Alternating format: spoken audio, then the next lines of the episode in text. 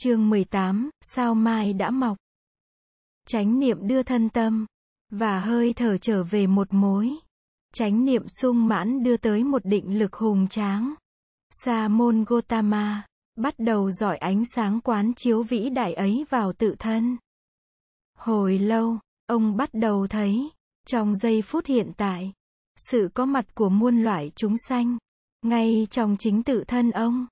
Tất cả các loại chúng sanh, từ khoáng, khí, hơi, xương cho đến rêu cỏ, thảo mộc, côn trùng, cầm thú, và loài người đều có mặt, và có mặt một cách hiện thực ngay trong giờ phút hiện tại. Ông thấy sự có mặt của tất cả các loại chúng sanh ấy. Chính là sự có mặt của ông. Không những trong hiện tại, mà cũng là trong quá khứ, và trong vị lai. Ông trông thấy được tất cả những sinh diệt của mình. Trong các kiếp quá khứ, ông trông thấy được tất cả những sinh diệt của mình. Trong kiếp hiện tại, ông cũng trông thấy được tất cả những sinh diệt của mình.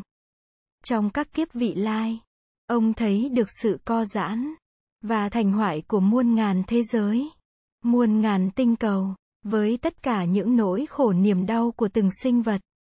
Trong ấy, loài thì do thai sinh ra, loài thì do trứng sinh ra, loài thì do sự tụ họp biến hóa sinh ra, loài thì do sự chia cắt phân thân sinh ra.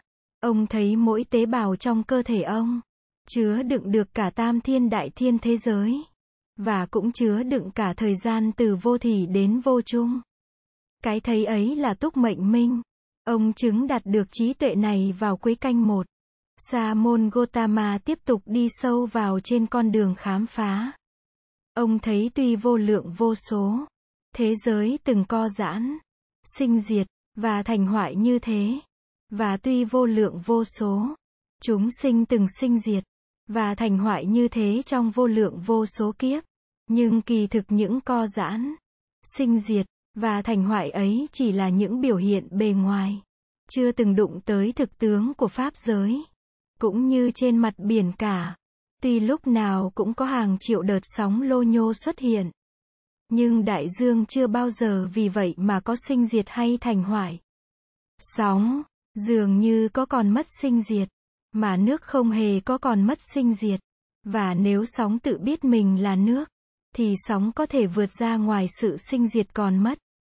Đạt tới tâm trạng an ổn, và đập tan mọi niềm sợ hãi. Cái thấy này đưa Sa môn Gotama vượt thoát lưới sinh tử. Ông bất giác mỉm cười. Nụ cười của ông, nở như một bông hoa. Dù là trong đêm tối. Nụ cười đó, như tỏa chiếu hào quang. Nụ cười ấy, là hoa trái của một cái thấy vi diệu.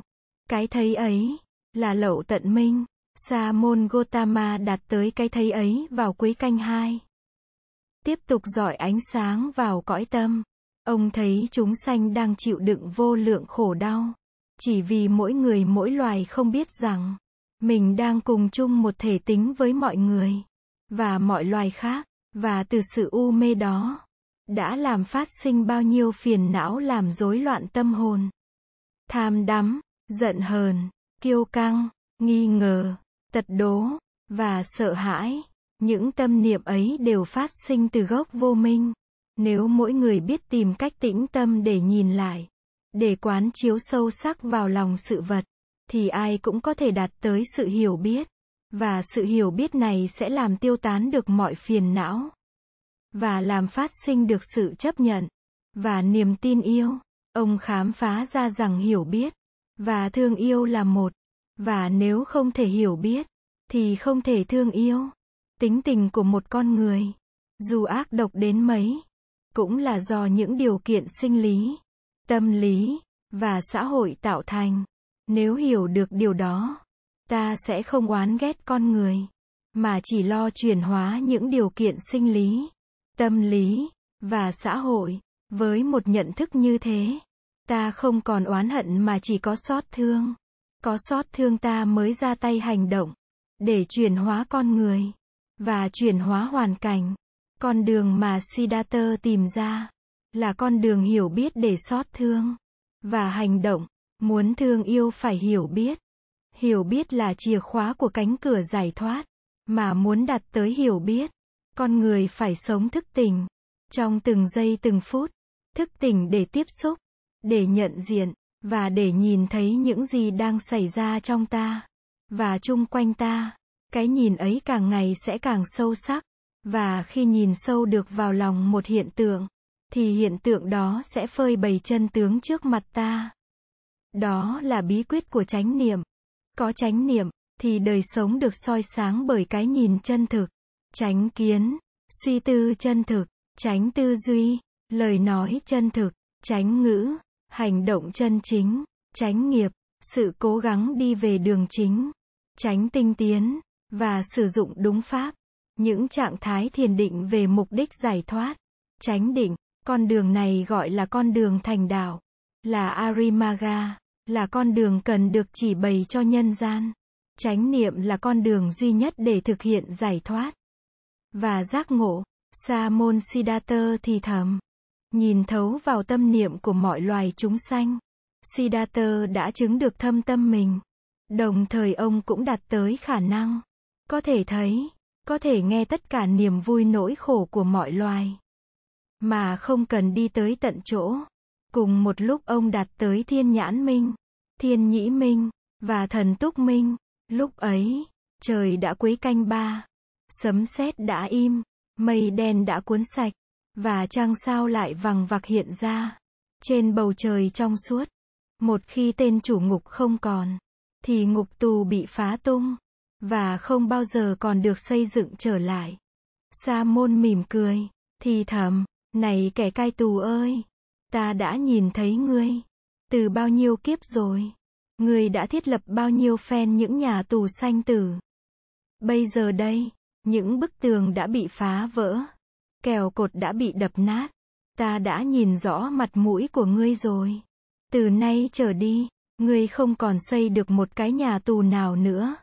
Nhìn lên, Siddhartha thấy sao mai đã mọc ở chân trời, lấp lánh như một hạt kim cương lớn. Lâu nay ngồi dưới gốc Pippala, Siddhartha đã nhiều lần trông thấy ngôi sao này. Nhưng hôm nay sao mai hiện ra, như một ngôi sao mới, chói sáng, và lấp lánh mừng vui như nụ cười giác ngộ. Siddhartha nhìn sững ngôi sao mai rồi buột miệng lên tiếng. Lạ thay, tất cả mọi chúng sanh đều có sẵn hạt giống của trí tuệ giác ngộ trong lòng. Vậy mà trong ngàn muôn ức kiếp, cứ để cho tự mình lặn ngụp trong biển sinh tử khổ đau. Thật là đáng thương. Siddhartha biết rằng đạo lớn đã được tìm ra, và hoài bão của ông đã đạt được. Tâm hồn an lạc, thư thái. Ông nghĩ đến những năm lặn lội kiếm tìm, với bao nhiêu gian truân, và nhọc nhằn. Ông nghĩ tới cha, tới mẹ, tới gì, tới Yasodhara, tới Rahula, và tới mọi bạn bè quen thuộc. Ông nhớ tới triều đình, tới kinh thành Kapilavatthu tới dân, tới nước, tới những kẻ cùng khổ thiếu may mắn, và tới những đứa bé sống lây lất trong các xóm nghèo. Ông hứa sẽ tìm cách đem ánh sáng của con đường mới, soi tỏ đường đi nước bước của họ, và dìu họ ra khỏi biển khổ. Tình thương nơi ông rào rạt hơn bao giờ hết, bởi vì trí tuệ nơi ông bây giờ sáng tỏ hơn bao giờ hết. Bóng tối đã tan, nắng đã lên, chim chóc đã bắt đầu ca hát. Nắng đã bắt đầu lọc qua những chiếc lá non. Nắng, và lá đẹp một cách lạ kỳ. Sa môn Gotama đứng dậy, rời chỗ ngồi, ông đi dần ra phía bờ sông. Trên bờ cỏ, các bông hoa đủ màu đã lấm tấm nở trong nắng mai. Nắng như gieo mừng trên không gian, trên cành lá, và trên mặt sông, hình như bước tới đâu. Ông thấy hoa nở tới đó. Sầu đau không còn có mặt. Tất cả những màu nhiệm của hiện hữu nối tiếp nhau hiển bày trước mắt ông. Tất cả hôm nay đều như đổi mới. Đều như khác lạ. Nền trời xanh đối với ông cũng là mới lạ. Đám mây trắng đối với ông cũng là mới lạ. Vũ trụ mới tinh. Và tự thân Sa môn Gotama cũng mới tinh. Vừa lúc ấy thì Svastika chạy tới. Thấy chú bé chăn trâu. Siddhartha mỉm miệng cười. Svastika đứng sững lại. Cậu bé nhìn ông chăm chăm. hai mắt như bỡ ngỡ, và miệng há to, nó quên cả chắp hai tay lên chán để chào. Siddhartha gọi, Svastika, chú bé giật mình, đáp, dạ, rồi mới chắp tay chào. Nó tiến tới mấy bước nữa, ngừng lại, rồi lại đứng nhìn Siddhartha chân chân. Cuối cùng nó thẹn thùng nói, thưa thầy, hôm nay con trông thầy rất khác lạ. Vị sa môn vẫy nó lại gần, và ôm nó trong hai tay. Ông hỏi, con thấy ta khác thế nào? Úp mặt vào Siddhartha, Svastikar nói, con không biết, con chỉ biết là hôm nay thầy khác lắm. Con thấy thầy như một cái mặt trời. Siddhartha xoa đầu cậu bé. Vậy hả con? Con thấy thầy như là cái gì nữa? Svastikar nhìn lên, con thấy thầy như bông sen vừa nở. Con lại thấy thầy như, như, mặt trăng trên đỉnh núi Gayasisa. Siddhartha nhìn vào mặt Svastikar. Con là thi sĩ rồi đó. Nào, nói cho thầy nghe đi. Tại sao hôm nay con đến thăm thầy sớm thế? Châu của con được thả ăn ở đâu? Servastiker kể cho Siddhartha nghe. Là hôm nay cậu không phải thả châu cho ăn. Vì tất cả mấy con trâu lớn đều được đi cày ruộng. Chỉ có một con nghé thì được giữ tại chuồng. Hôm nay, nó chỉ cần đi cắt cỏ cho trâu mà thôi. Hồi hôm nó, và mấy em thức dậy vì tiếng sấm sét, và vì mưa rột ướt cả mấy cái chõng tre. Mấy anh em đều phải trỗi dậy. Chưa bao giờ nó thấy có trận mưa lớn, và sấm chớp nhiều như vậy. Cả bọn đều nghĩ đến Siddhartha. Và đứa nào cũng lo lắng cho Siddhartha. Chúng ngồi với nhau cho đến khi trời tạnh mưa mới đi ngủ lại. Và khi trời mới sáng, Svastikar đã chạy qua chuồng trâu để lấy quang gánh đi cắt cỏ. Nó muốn ra sớm để tìm xem Siddhartha có được an lành không. Và khi ra tới bờ sông thì nó gặp Siddhartha. Vị sa môn cầm tay Svastika. Ngày hôm nay là ngày vui nhất của thầy. Chưa bao giờ thầy vui như hôm nay. Nếu được thì chiều nay, các con ghé lại cây Pippala chơi với thầy.